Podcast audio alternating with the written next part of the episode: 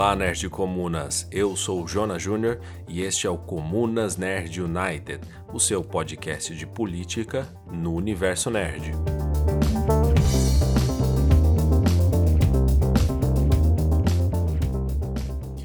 Olá, gente, bem-vindos a mais um episódio do Comunas Flash, em que aqui vamos debater rapidamente algum tema deste mundo nerd político e hoje vamos falar sobre um anime disponível na Netflix chamado Termas Romanas, ou, se preferir, o um nome um pouco mais chique, mais complicado de falar, Terma Romae. Eu acho que é assim que fala. Se não é, não sei. É uma série de mangá japonesa de Mari Yamazaki, lançados entre 2008 e 2013, sendo recentemente adaptada para animação na Netflix em 2022. Essa adaptação da Netflix é a segunda adaptação para a TV, sendo que a primeira foi lançada em 2012.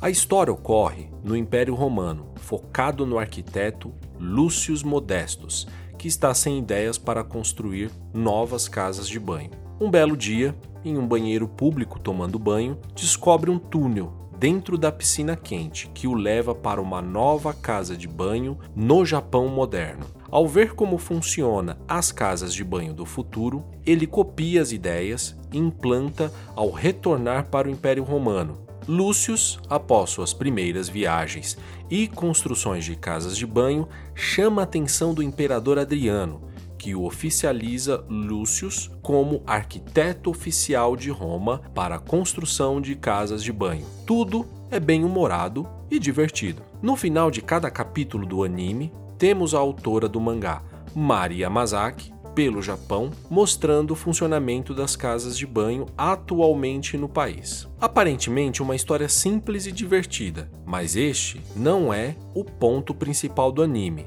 mas sim a importância e necessidade do Estado para o desenvolvimento da sociedade. Explico. Todo capítulo, Lúcio tem que construir uma casa de banho. Portanto, aqui o anime nos apresenta a evolução da civilização através das casas de banho. Neste cenário do anime, Roma é governada pelo imperador Adriano, que não deseja guerra ou expansão territorial, mas sim a paz. Por exemplo, em um capítulo, temos povos bárbaros que vão tomar banho em Roma, mas o anime os caracteriza de uma maneira bem caricata e grosseira. A maioria das pessoas ao redor acha o comportamento deles repulsivo e sujo, mas eles têm o direito de tomar banho, pois são cidadão de Roma, já que seu território foi assimilado. Lúcio viaja no tempo e descobre que as casas de banho do futuro possuem anúncios para educar e conscientizar o povo que toma banho, com regras para que sejam seguidas sem precisar do uso da violência. Afinal, no anime, ele tenta expulsar os bárbaros do futuro para se comportar melhor no banho, e que não funciona. Ele retorna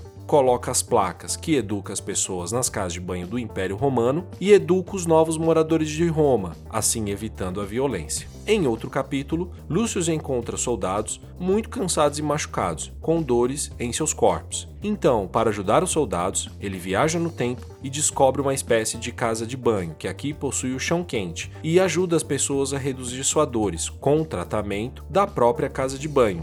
Ele retorna e constrói uma casa parecida, que ajuda os soldados com relaxamento, melhorando a moral da tropa, e assim ajudando também o imperador Adriano. Em outro capítulo, temos o imperador Adriano preocupado com Roma, pois o povo quer guerra e a expansão do território, enquanto ele quer paz. Portanto, ele pede para Lúcio criar uma casa de banho, para melhorar o ânimo do povo. Em sua viagem para o futuro, ele descobre uma casa de banho, que é frequentada por todos, como crianças, velhos, adultos, jovens, cheio de brinquedos, de forma que as pessoas possam confraternizar e relaxar nesses tempos de paz e lazer. Ele aplica a mesma estrutura e o povo ama a ideia no Império Romano. Também temos um capítulo que Adriano pode levar um golpe e os conspiradores entendem que Lúcio deve morrer. Durante sua jornada pela estrada, Lúcio é emboscado por bárbaros mas ao invés de lutar, Lúcio diz que eles possuem muitas riquezas em suas terras e que precisam urgente tomar banho, pois estão sujos. O que seria tal riqueza? Água termal. Em sua viagem no tempo,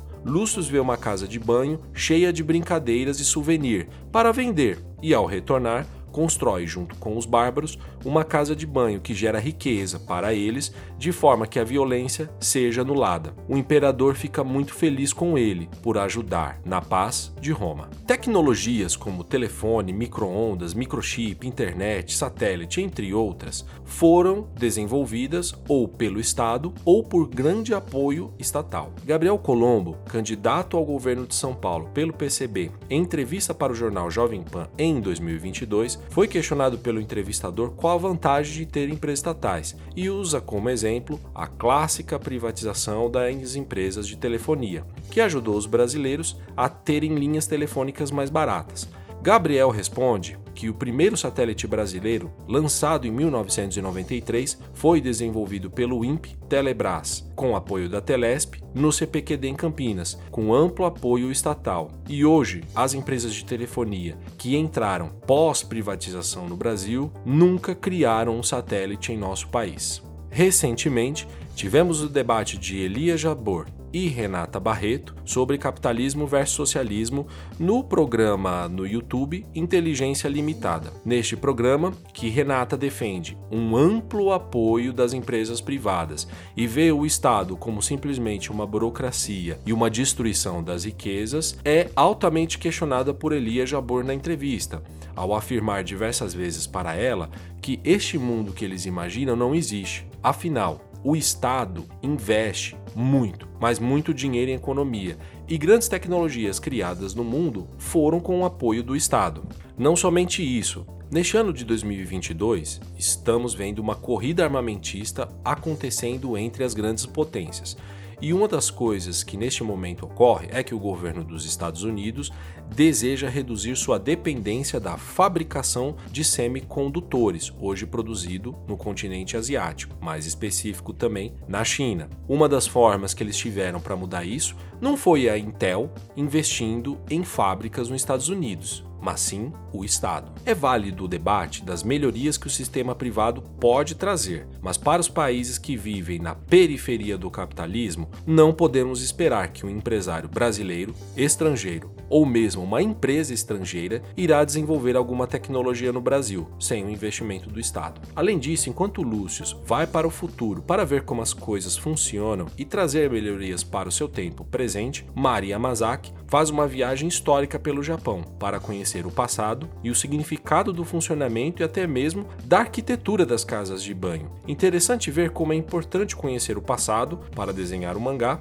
levar conhecimento para o público e como é importante viajar no tempo com novas ideias, quebrar barreiras do presente para criar um novo futuro. Não só isso, temos uma conexão entre presente, passado e futuro com o filho. Durante a animação, o avô de Lúcio tenta educadamente ensinar seu neto, enquanto o pai de Lúcio entende que o filho deve ser educado mais duramente, como ele foi educado. Nessa conversa, o avô de Lúcio assume para o pai de Lúcio que ele errou na forma de educação e que hoje, mais maduro, ele entende que deveria ser diferente. A evolução através do tempo. E se você gosta do Comunas Nerd United, nos siga nas redes sociais, estamos como arroba comunasnerd, também siga o nosso podcast no seu agregador predileto Lembre de favoritar e de dar nota alta para aumentar a relevância dele e compartilhe com todo mundo, afinal, essa é a melhor forma de divulgar esse trabalho político no mundo nerd. Um beijo para todos e até a próxima.